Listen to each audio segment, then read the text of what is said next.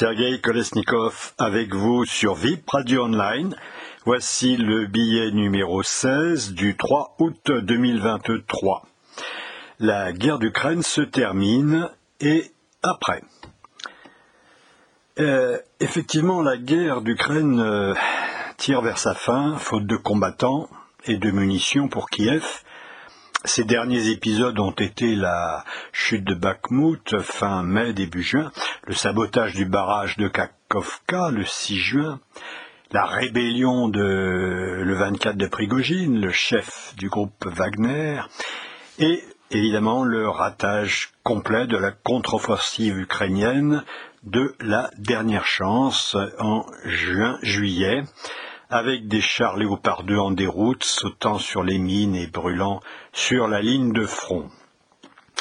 La défaite de Kiev est maintenant visible pour tout le monde, même pour Biden, euh, évidemment, euh, sauf nos, pour nos experts de plateau télévision qui, eux, continuent à délirer dans le sens de la langue de bois du sommet de Vilnius des 11 et 12 juillet, Macron avait dit, je cite, La Russie est fragile politiquement et militairement.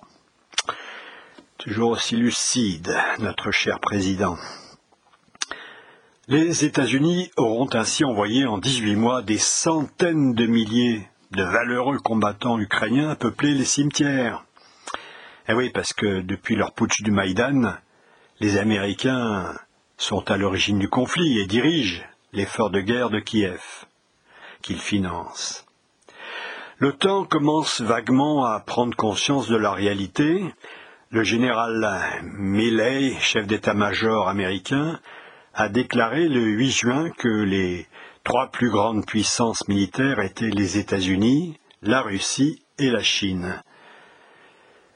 Washington, donc, qui était prête à se battre jusqu'au dernier Ukrainien, se rend compte que ce point limite est arrivé, alors que la contre-offensive russe, elle, n'a pas encore commencé. Mais les États-Unis doivent arrêter les frais sans perdre la face. Oh, ils pensent avoir plus ou moins réussi leur coup.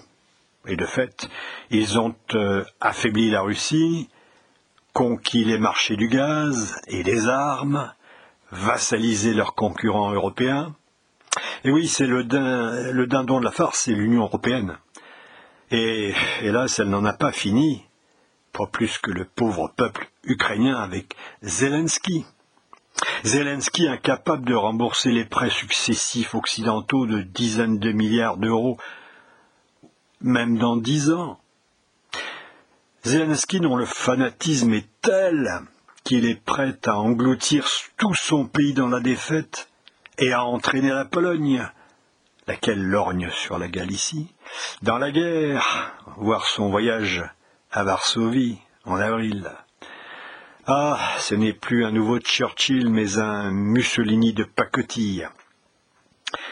C'est de là, bien sûr, que pourrait éventuellement repartir le conflit. Enfin, espérons qu'il n'en sera rien. Et dans ce cas, il est temps de tirer le bilan de cette horrible guerre fratricide d'Ukraine et d'évoquer les perspectives d'avenir. Je prendrai ici quatre angles d'analyse essentiels militaires, idéologiques, économiques et géopolitiques. Alors le point de vue militaire tout d'abord, et donc euh, la contre-offensive de Zelensky du mois de juin. C'était en fait euh, la première contre-offensive contre les Russes, ce que ne disent pas les médias, car ni à Kiev en mars 22, ni à Kharkov en septembre 22, ni à Kherson en novembre 22, il n'y avait eu bataille. L'armée ukrainienne avait simplement avancé parce que l'armée russe, beaucoup moins nombreuse, avait dû se replier sur des positions plus défendables. On attend de renforts. D'où la mobilisation russe, d'ailleurs, des 300 000 réservistes par euh, Moscou euh, au moment où, euh, en décembre, déjà, Kiev en était à sa huitième vague de recrutement. et le changement radical de tactique de l'armée russe, consistant à tenir ses lignes de défense et détruire systématiquement l'ennemi envoyé, se faire hacher menu par l'artillerie, les blindés, l'aviation. C'est le fameux tactique du hachoir à viande, notamment à Bakhmut. C'était la mission de Prigogine.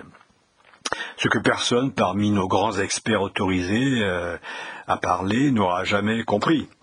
Euh, en particulier euh, Général Goya, l'expert BFM TV, chargé d'éclairer la lanterne de la Commission des affaires étrangères du Sénat le 2 novembre 22, il avouait lui-même ne rien comprendre à Bakhmut et à cette furie euh, des combats pour prendre un petit petite ville apparemment, apparemment sans importance. Eh oui. Après la destruction de l'armée de Kiev dès l'été 22, deux nouvelles armées, Otano et kieviennes, sont apparues et ont ainsi subi le même sort jusqu'à ce qu'aujourd'hui, bah, l'OTAN n'ait plus de munitions, Kiev plus guerre de soldats, et les mercenaires de Zelensky plus d'espoir. L'armée russe a démontré sa puissance en écrasant le long d'une ligne de front de 1200 km, c'est énorme, c'est toute la France, un ennemi supérieur en nombre, remarquablement armé et entraîné par les 31 pays de l'OTAN, et qui a bénéficié en outre de renseignements satellites des États-Unis, de matériel moderne et d'équipements de vision nocturne de grande qualité etc. Pour le colonel américain McGregor, un ancien de l'US Army et ancien conseiller de Trump et aujourd'hui chroniqueur militaire, bah, c'est carrément la première armée du monde, vu la montée en puissance de son complexe militaro-industriel. Ah oui, et quand vous pensez que l'armée française n'a même pas de quoi tenir une semaine pour les munitions, il faut rappeler par contre que sur le terrain, bah, l'US Army euh, a perdu toutes ses batailles depuis le Vietnam. Hein. Quant aux canons César, aux chars Léopard, Léopard 2, etc., bah, ils n'ont rien pu faire contre l'artillerie russe, qui avait déjà laminé les armées du Troisième Reich. Les batteries patriotes, les tirs de missiles HIMARS ont été brouillés par les techniciens russes et les missiles hypersoniques possédés seulement par les Russes, oui, les Américains n'en ont pas, ont démontré leur surpuissance. C'est quand même fou de constater que pour la troisième fois, l'Occident commet la même erreur d'aller chercher l'ours russe dans sa tanière. Les Français avec Napoléon, les Allemands avec Hitler et les Américains avec Biden et sa marionnette Zelensky. Pourtant, Poutine avait prévenu, hein, euh, la Russie est pacifique, mais il ne faut pas venir chercher euh, l'ours dans sa tanière. Il dit ça en 2007 déjà, sommet sur la sécurité de Munich. Dans l'UE, on commence à prendre conscience que nos armées ont un sacré retard. Même Scholz euh, a sorti son carnet de chèques avec 100 milliards d'euros pour réarmer la Bundeswehr, qui bénéficie déjà d'un budget supérieur à celui de l'armée française, ce depuis 2021. Euh, Quant à la France, elle a régressé au huitième rang mondial. Qui se souvient que Macron avait commencé son premier quinquennat en 2017 en dégageant le chef d'état-major Pierre de Villiers, qui lui expliquait que la France ne pouvait pas restreindre encore ses budgets militaires. Bon, bien sûr, l'argent, ce n'est pas tout. Euh, l'Allemagne euh, qui met de l'argent, euh, d'accord, mais il n'y a que seulement 38% de ces chars qui sont opérationnels. Le pays n'a pas d'armement nucléaire. Et puis dans les casernes, bah, les soldats allemands font les 35 heures, quoi. Parce que la niaque, ça compte aussi, hein, la furia française, qui n'a pas encore totalement disparu. Bah, les soldats canadiens, eux, ils peuvent se vernir les ongles maintenant, etc. Bon, nous, on a encore des traditions. Et surtout, notre président est le chef des armées. alors qu'en Allemagne, l'envoi de troupes à l'étranger est soumis d'abord à un contrôle parlementaire, et blablabla, et blablabla, et blablabla. Dans ce système, pas d'opération parachutiste à Colvézi, tout le monde est mort depuis longtemps. Bon, pourquoi Zelensky, qui voulait réunir un million d'hommes pour son offensive de juillet l'an passé, et en avait quand même réuni 700 000, pourquoi a-t-il dû reporter sans arrêt sa fameuse bataille finale? Pourquoi ne lui restait-il déjà plus que 400 000 hommes en juin 23 Hein? Vous savez, les matériels euh, fournis par l'Occident sont hétéroclites.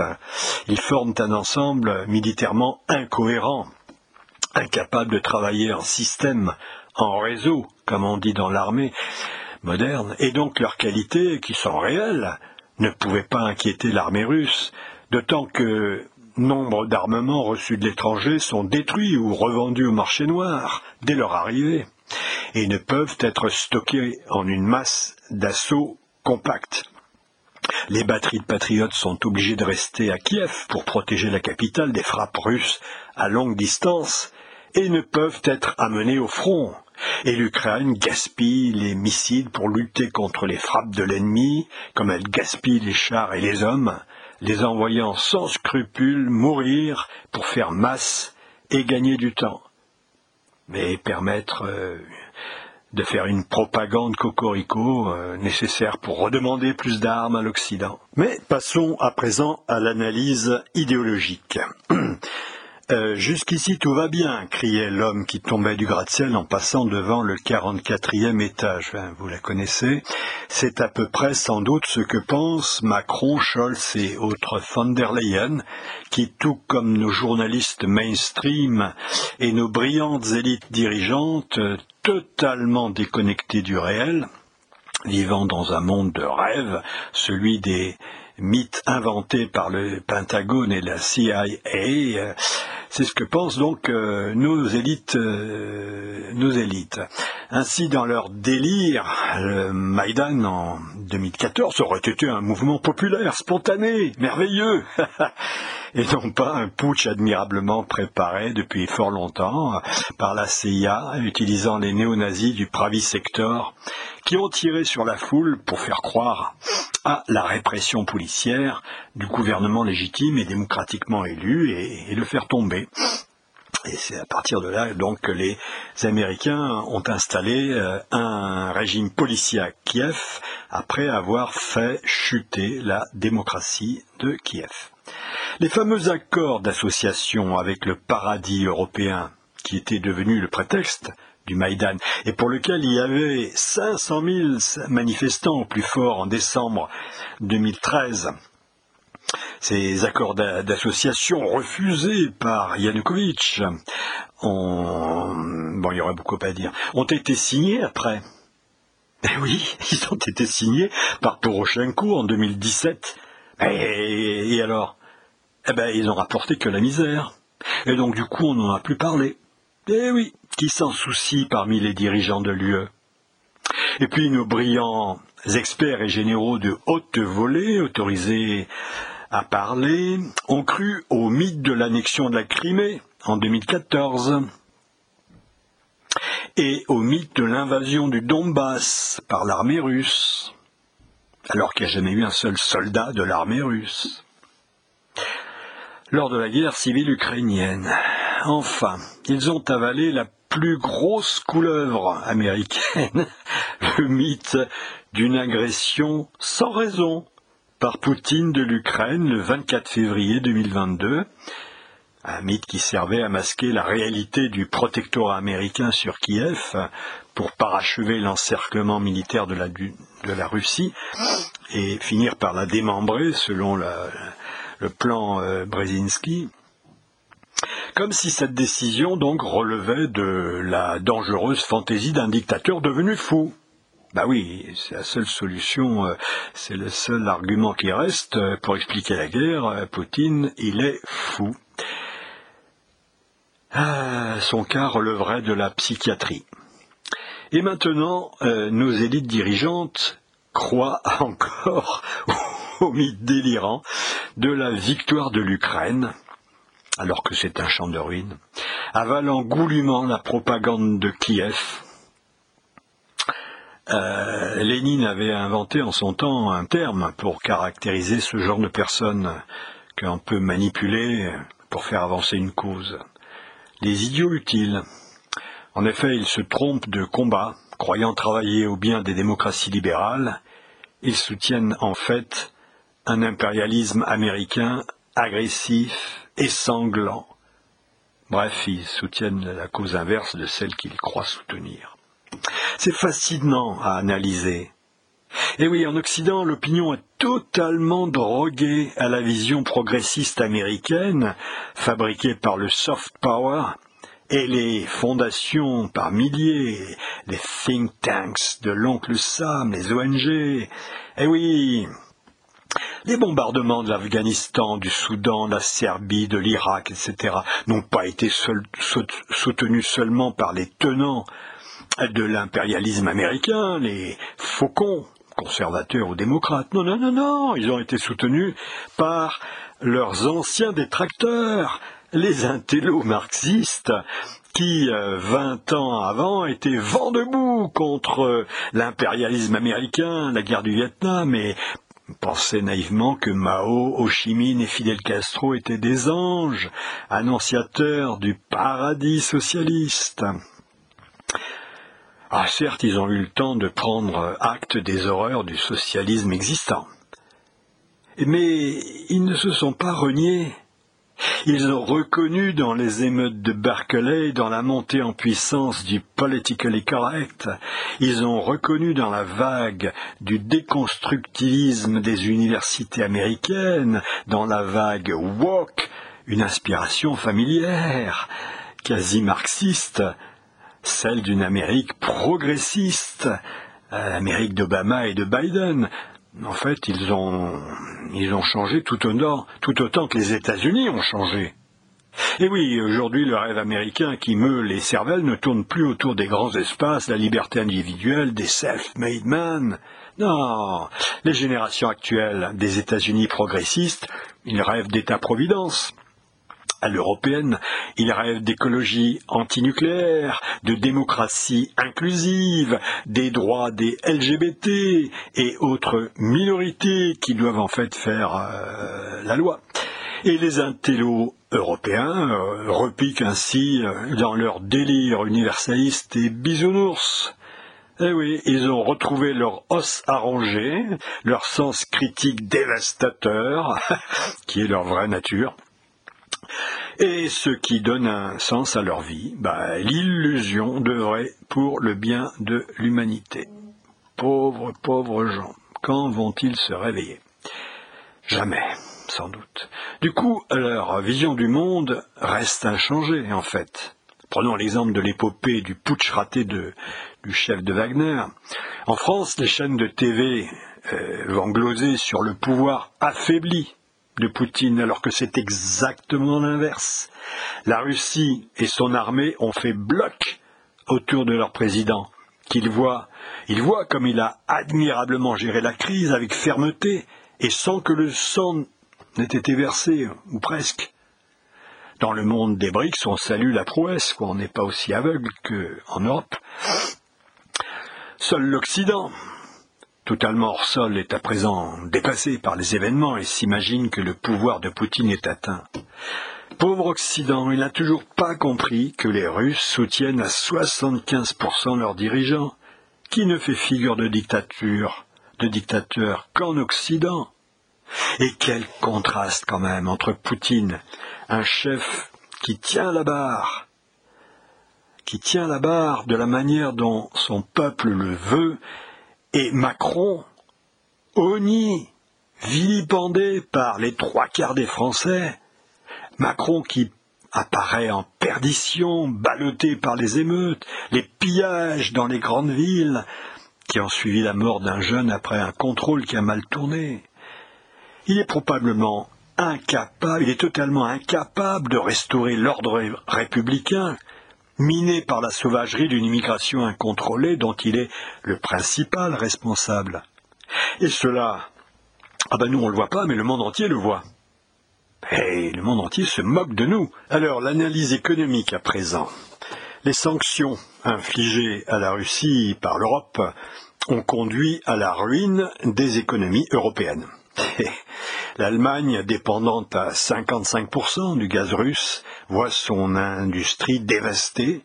La moitié de ses entreprises de taille intermédiaire est en train de délocaliser aux États-Unis pour profiter d'une énergie peu chère, trois fois moins chère. L'Allemagne est sortie du nucléaire avec la chancelière Merkel après la catastrophe de Fukushima en 2011 pour couper l'herbe sous le pied des écolos. Du coup, Scholz est contraint de relancer les centrales à charbon. Avec l'inflation et l'incertitude des marchés, l'Allemagne se prépare à vivre une petite récession et déjà des voix s'élèvent contre, contre la poursuite de la guerre en Ukraine, tant de la part Alternative für Deutschland à l'extrême droite avec Alice Weidel, ou à l'extrême gauche avec Sarah Wagenknecht et une partie de Die Linke. En France, la politique étrangère de Macron a sabordé l'économie française, enfin le peu qu'il en restait. Renault, qui avait modernisé les automobiles Lada et pris 30% du marché russe, a dû tout abandonner, 25 ans d'investissement foutu en l'air. Idem pour la plupart de nos grandes entreprises qui avaient en Russie un avenir radieux. Total Energy a été obligé par la Macronie de quitter l'Eldorado russe et de se désengager du géant russe Novatech et de ses pro méga projets en Arctique. Suivent Saint-Gobain, Le Grand, Total, Société Générale, Michelin, etc. Allez, quel gâchis, quel gâchis. Au plan intérieur, c'est l'explosion des prix de l'énergie et des produits alimentaires, la faillite, la faillite programmée de milliers de petits commerces, pas que des boulangers. Hein. Mais cela n'inquiète pas trop Macron, pour lequel la France n'est qu'un territoire, après tout, où coule la mondialisation heureuse, baigné par le fleuve bénéfique des immigrés africains. Est-il seulement conscient, notre président, de mener une politique anti-française? Je ne pense pas. Pour lui, la culture française n'existe pas. Il nous l'avait dit en 2017.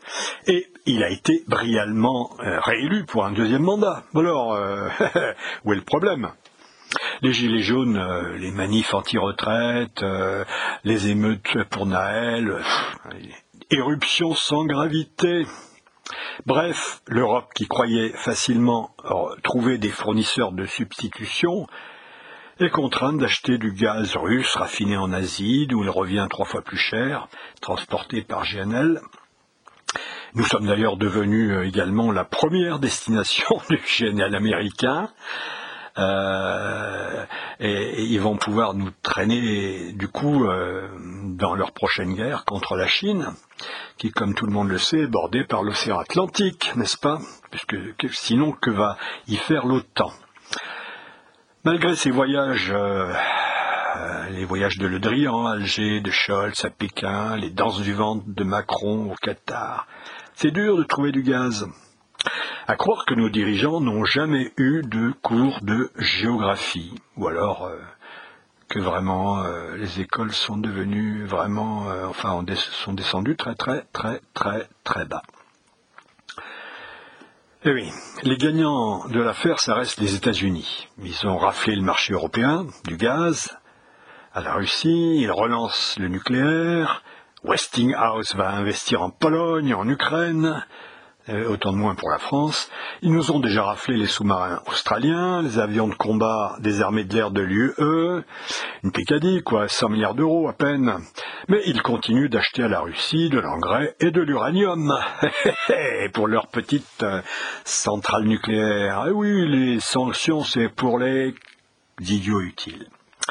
Et qui va payer la facture de l'Ukraine? Ah bah c'est nous quoi, c'est l'Union européenne. Bah c'est normal, on défend la démocratie, non? Eh ouais, pauvre de nous. Nous défendons en fait un, un régime policier corrompu qui opprime son peuple et qui l'envoie à l'abattoir. Et la nave va. Ciao, ciao, signore Fellini. Par contre, curieusement, ces mêmes sanctions qui, dans l'esprit des Américains et des Européens, devaient mettre la Russie à genoux, voir les calculs de la Rand Corporation et les propos du très talentueux Bruno Le Maire. Euh, ces sanctions qui devaient la plonger, euh, plonger la Russie dans la récession et l'amener au retrait de ses armées, bah, alors, euh, ces sanctions reproduisent exactement l'effet inverse. D'après l'agence de presse américaine Bloomberg, généralement bien informée et sur le plan de l'économie, euh, c'est spécialisé dans l'économie et la finance, la Russie a multiplié par quatre ses revenus liés au gaz et au pétrole depuis les sanctions. Ben oui, parce que les prix ont bondi sur le marché. Et aujourd'hui, le gaz russe est exporté en Asie à 90%, Chine, Inde, etc. Comme lors des sanctions de 2014, qui avaient permis le décollage de l'agriculture russe, euh, euh, désormais à l'abri euh, de la concurrence européenne, la Russie a profité pour développer cette fois son industrie, l'automobile. Eh oui, parce que la date d'aujourd'hui, hein, c'est exactement comme les, voitures européennes, il n'y a rien à leur envier. Les chantiers navals, l'aviation civile, eh etc. Et ses infrastructures de transport, en plus de son agriculture, de son secteur minier et métallurgique, de ses métaux rares, on va bientôt en entendre parler, de son industrie spatiale et militaire. Au 26e Forum économique de Saint-Pétersbourg, en juin 2023, on se pressait pour participer à ce nouvel Eldorado du business. La Chine, l'Inde, l'Algérie, les Émirats arabes unis, 120 pays en tout. Eh oui, le monde a commencé à tourner autour des BRICS et sans le dollar. Et maintenant, quelle géopolitique justement pour l'avenir? Quand j'ai commencé à enseigner l'économie vers la fin des années 70, on parlait déjà du déclin de l'empire américain. Après l'épopée des Trente Glorieuses, les États-Unis devaient connaître leurs premiers soucis. La balance commerciale, notamment positive depuis le début du siècle, était passée dans le rouge en 1971 et elle allait plonger après 1991. Le rôle du dollar était mis en question L'Europe avait rattrapé son retard au point que les firmes multinationales américaines avaient dû délocaliser dans les pays à bas salaire. Et c'est seulement la crise pétrolière de 1973 qui allait paradoxalement sauver les États-Unis en affaiblissant plus encore l'Europe. Les pays arabes passaient leurs profits en Amérique et les, les euro-dollars, pétrodollars se multipliaient à l'extérieur. Le Japon et les NPI, comme on disait, les nouveaux pays industriels, les dragons asiatiques, les petits Singapour, Corée du Sud, etc., se faisaient une place au soleil dans la DIT, la division internationale du travail. Mais englué au Vietnam, euh, l'Amérique était décriée par les intellectuels et, la, et par la jeunesse, et les Américains, en fait, euh, reculaient partout. Cela jusqu'à Reagan, élu en novembre 1980, et qui va relancer euh, l'Amérique, America is back. Et avec l'implosion de l'URSS en 1991, et, Clinton par la suite, euh, qui va euh, mettre les Helsinki dans sa poche, eh ben, l'Amérique va choisir un impérialisme cette fois offensif. Depuis, ils ont apparemment repris du poil de la bête, effectivement, grâce à leur, euh, capacité d'innovation, qui est vrai, c'est vrai, qui est, magnifique. Les ordinateurs, les téléphones mobiles, le spatial, les réseaux sociaux, etc. Mais c'est surtout la montée en puissance du complexe militaro-industriel et les ventes d'armes qui constituent l'axe de la puissance américaine actuelle, et puis euh, son soft power idéologique, Hollywood, les fondations privées, les ONG, qui travestissent l'impérialisme américain en nouvel empire du bien. Car les guerres américaines au Moyen-Orient sont censées apporter la démocratie, même si derrière elles, elles laissent la misère et le chaos. A des fins d'empire brutales, comme celle des soviets. Euh, euh, L'URSS implose en 1991 d'une manière euh, qu'on n'avait pas vu venir, quoi. Et les nostalgiques euh, soviétiques mettront des années à essayer de comprendre ce qui leur est arrivé. Mais le plus souvent, la fin des grands empires est progressive. Par exemple, c'est le cas de l'Empire britannique au XIXe, qui s'écroule euh, après la Première Guerre mondiale, progressivement, euh, dans des convulsions économiques sans fin, liées au fait d'avoir eu une monnaie mondiale, le sterling. Il faudra, soutenir les balances sterling après 45, d'où le stop and go. Les puissances hier dominantes ne se voient pas décliner. C'est ce qui se passe aujourd'hui avec les États-Unis, qui s'imaginent continuer leur marche vers l'hégémonie mondiale, sans comprendre que le monde commence à s'organiser sans eux, autour des BRICS. Ils croient véritablement à l'opposition démocratie libérale contre autocratie et dictature et se perçoivent toujours comme la pointe avancée de la civilisation. C'est-à-dire que comme dans les cartoons de Walt Disney, vous savez, on voit les, les, petites, euh, les petits personnages qui, sont déjà au-dessus du vide sans le voir et s'agitent alors qu'ils vont plonger. Et la guerre d'Ukraine est un fantastique révélateur de cet aveuglement américain. Les États-Unis n'ont pas le monde avec eux, comme ils le croient, mais contre eux. La Chine, l'Inde, la Turquie, l'Algérie, l'Arabie saoudite, l'Iran, une partie de l'Afrique noire, Cuba, une partie de l'Afrique du Sud, leurs seuls alliés sont le Canada, l'UE, quelques pays d'Asie du Sud-Est, la Corée du Sud notamment, le Japon, l'Australie.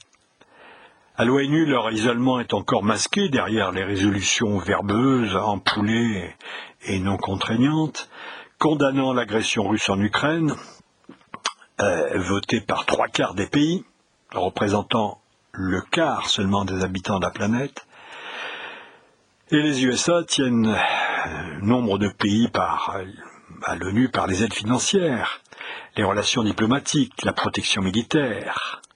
Mais déjà un pays aussi peuplé et prometteur que l'Inde est candidat pour un élargissement du Conseil de sécurité, comme le Brésil ou le Japon, mais l'Inde, c'est, ça compte. pour ça que Macron lui a fait les yeux doux lors de sa visite, la visite du Premier ministre indien à Paris.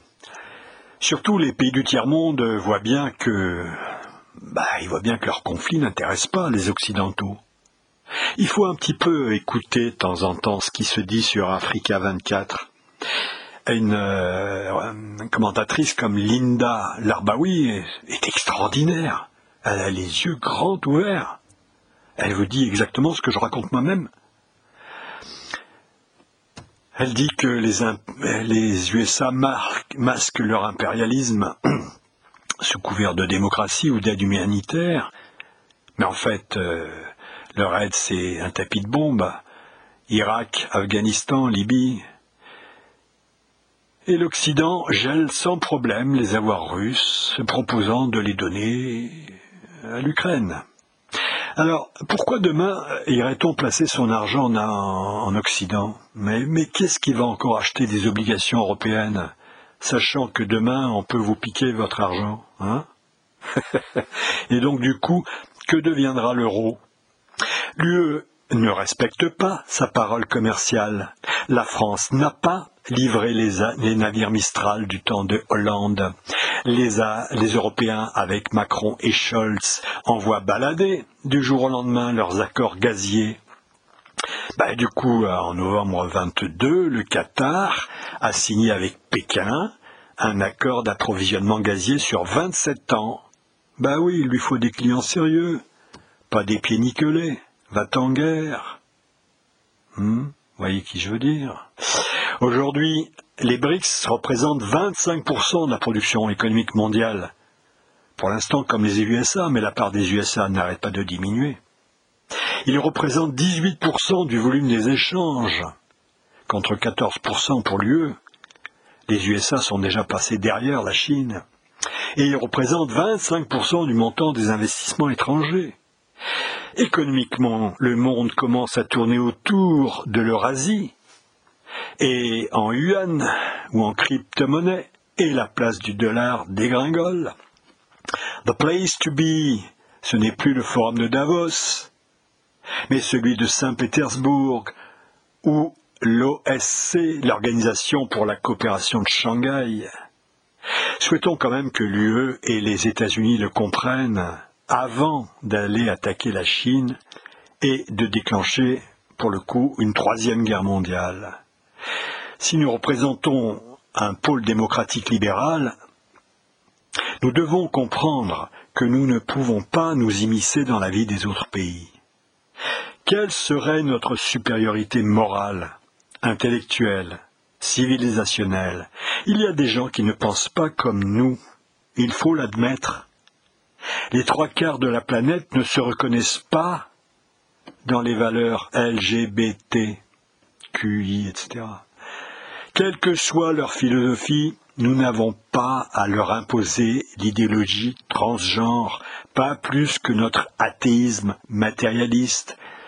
Et quand nous le faisons, nous devons comprendre qu'ils puissent légitimement nous prendre pour des dégénérés.